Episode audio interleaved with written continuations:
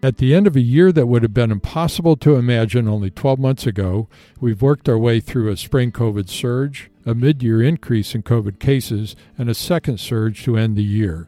In the midst of ensuring proper PPE and communicating with employees, caregivers, the community, board of directors, and let's not forget families, our CEO guests worked to assimilate the lessons learned from COVID in 2020 and plan for 2021.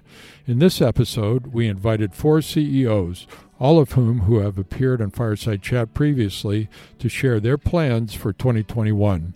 I'm Gary Bisbee, and this is Fireside Chat. Dr. Craig Samitt will share a commitment to focus on the day after tomorrow and not return to yesterday, while Dennis Murphy will take a newly developed health system wide agility out for a spin by focusing on care models for infant mortality and community health. Ken Paulus will implement a new strategy to coordinate a clearly fragmented health system, while Dr. Janice Nevin will continue the increase to digital and home care and use the headline of Be Bold in working with insurers to find a new middle of financing and delivery. Now, on to our guests. We'll hear first from Dr. Craig Samitt, President and CEO, Blue Cross Blue Shield of Minnesota. I think the biggest opportunity for all of us in healthcare is to see silver linings in this crisis and not miss the red flags. My biggest fear is that we will go back to the way things were, that we'll ignore the red flags and then we'll go back to what I've been calling yesterday. My hope is that we focus more on moving into the day after tomorrow, a fundamental reinvention of our industry. In Blue Cross Minnesota, we actually had talked about reinventing the industry from the inside out long before the crisis hits. And I think that's more important now than ever before. How is it possible that we can cost so much as an industry and yet not see the gaps we've seen through this crisis coverage gaps, care delivery gaps, equity gaps?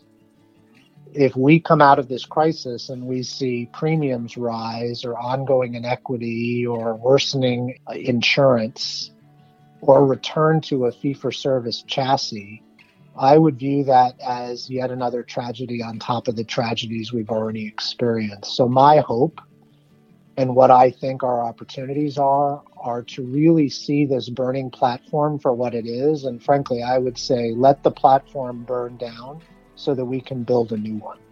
Dennis Murphy, President and CEO, Indiana University Health. I think there are probably two broad categories, and I'll start with the first one is really there's an immense set of internal opportunities with our teams. So if I reflect back on COVID, I think we've instilled in our teams this notion that they can accomplish anything that we set our minds to, that we've been able to stand up virtual health program over a weekend. We've done now hospital in a home took us about two weeks to stand up. Even at the very beginning, standing up COVID testing, we were the largest testing provider in the state, probably for the first three months of the pandemic. I think all of our organization has become more agile. We've got a stronger bias to action. Our COO coined a phrase early on in the pandemic that said, get your hustle on.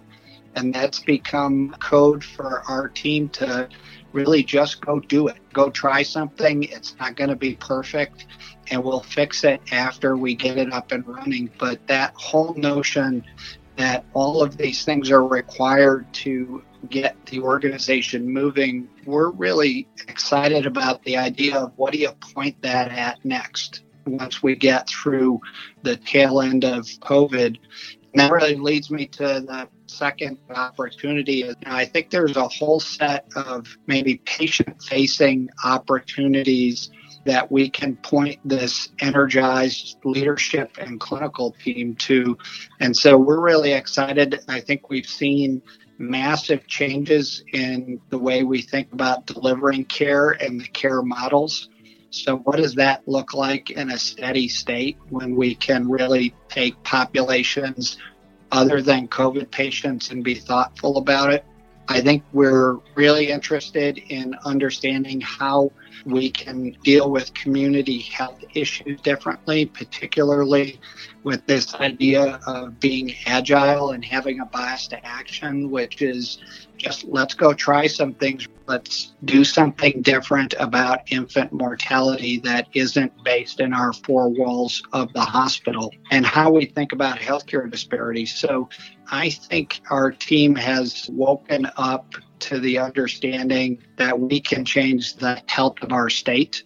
And we've seen that and we have played a leadership role. So now they want to know what we're going to ask them to do and how we're going to support them making major changes. So I'm actually very excited. I think we have a highly engaged workforce coming out of COVID, and that's the core ingredient to long term success for us. Ken Paulus, President and CEO, Prime Therapeutic. I will tell you, this COVID circumstance has just been an eye opener, I think, for our entire nation, particularly for healthcare. I think we've all realized that we've got this incredibly fragmented patchwork healthcare system that does so many great things when you look at all the disruptors that have come about over the last 10 years. Just stunningly cool, interesting things. But none of it is tied together, literally none of it. And if we've learned one thing from COVID, we've learned that we have a patchwork system, a fragmented system without this vision of optimizing health. And the only way, in my mind, you can optimize health in a pandemic or any other time is to tie the pieces together, integrate these disparate pieces into a whole that would transcend the outcomes that we're getting today. So I think COVID's really opened all of our eyes to the fact that we've got a system that isn't really working at its optimal place. I wouldn't say it's broken because we do a lot of great things, but we do a lot of great things in different silos, and none of those things are tied together. So that really stands out for me. And I think what we're going to do at Prime is we're going to take that knowledge, that learning, if you will, and serve the role of air traffic controller for our patients who are new to medications, who are new to specialty treatments that are very complicated.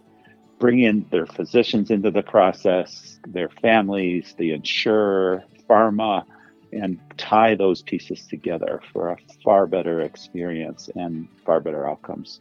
So that's one of our big ahas, and it's pretty stunning that we are the richest nation in the world in the history of mankind, and probably the least integrated and effective in terms of how we get our work done within healthcare. So it's been really something. I think we've all learned a lot, uh, unfortunately and fortunately.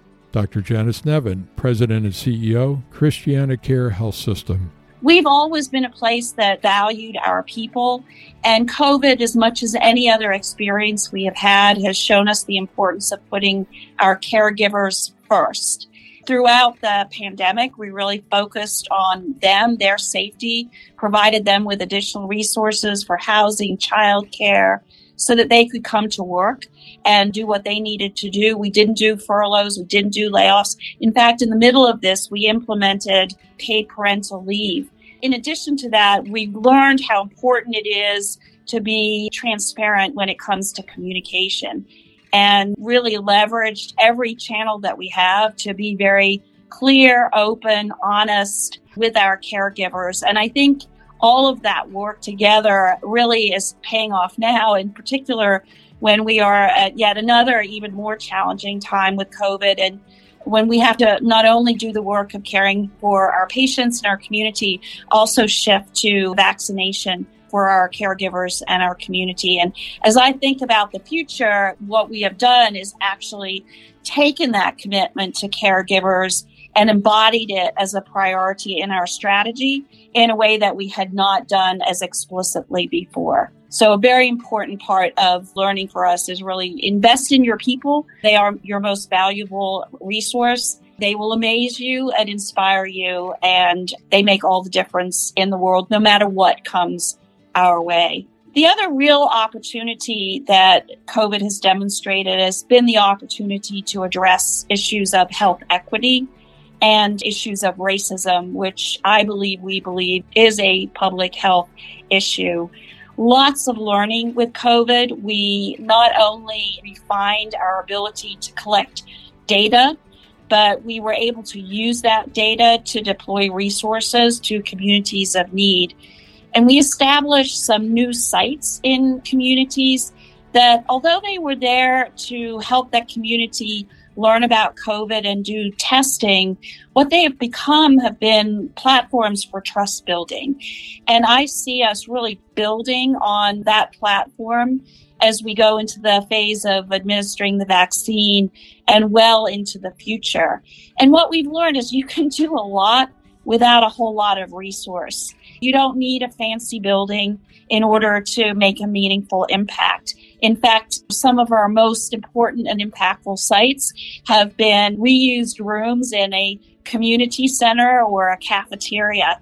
And what we learned is it's really the people who connect to the people.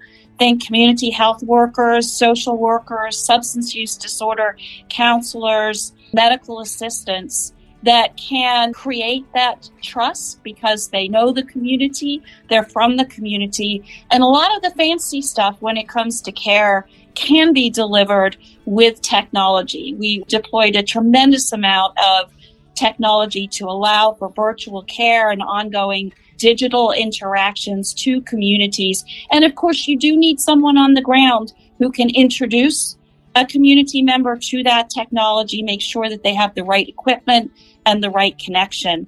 We received an FCC grant to deploy some of that technology. And as I think about the next few years, I really do think it will be a new approach for us to continue to grow, to make sure that we're reaching people, everyone in all the communities that we serve, and giving them an opportunity to access health. I think you've heard me say before that as we think about the future, we talk about everything that can be digital will be, all care that can be delivered in the home will be.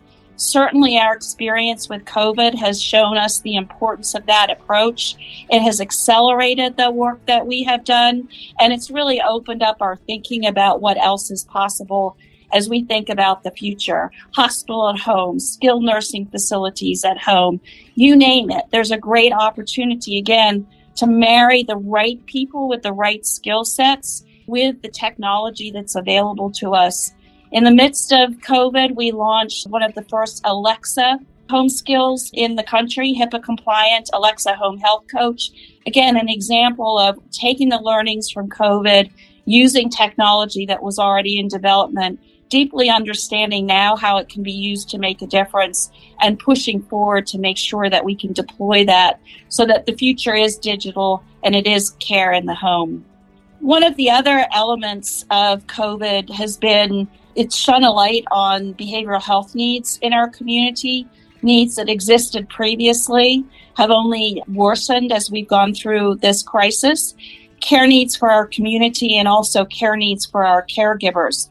As a result of that, we have now developed a very robust and comprehensive behavioral health strategy that is all encompassing. We were already beginning to push it out, but again, COVID really highlighted the importance of behavioral health to overall healthcare and well being.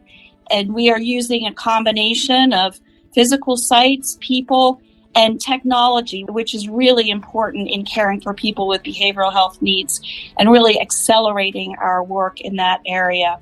And finally, I would say one of the great opportunities has been to accelerate our work with payers. As I think about what we were doing, we believed we were bold because we're in a part of the country where fee for service is very much at the core of how uh, most providers are paid. We had been out there in front, being aggressive, looking for contracts where we would share risk with a payer. As I think about the last nine months, very proud of what we accomplished, but COVID has really underscored the need for us to be much bolder in that area to develop larger partnerships, more impactful partnerships. And I do believe as we go forward, certainly in the next three to five years, you'll hear us talking about some new innovative partnerships that will really drive value, deeply personalized experience, improve quality, reduce cost, and make care affordable. And I'm excited about all of this.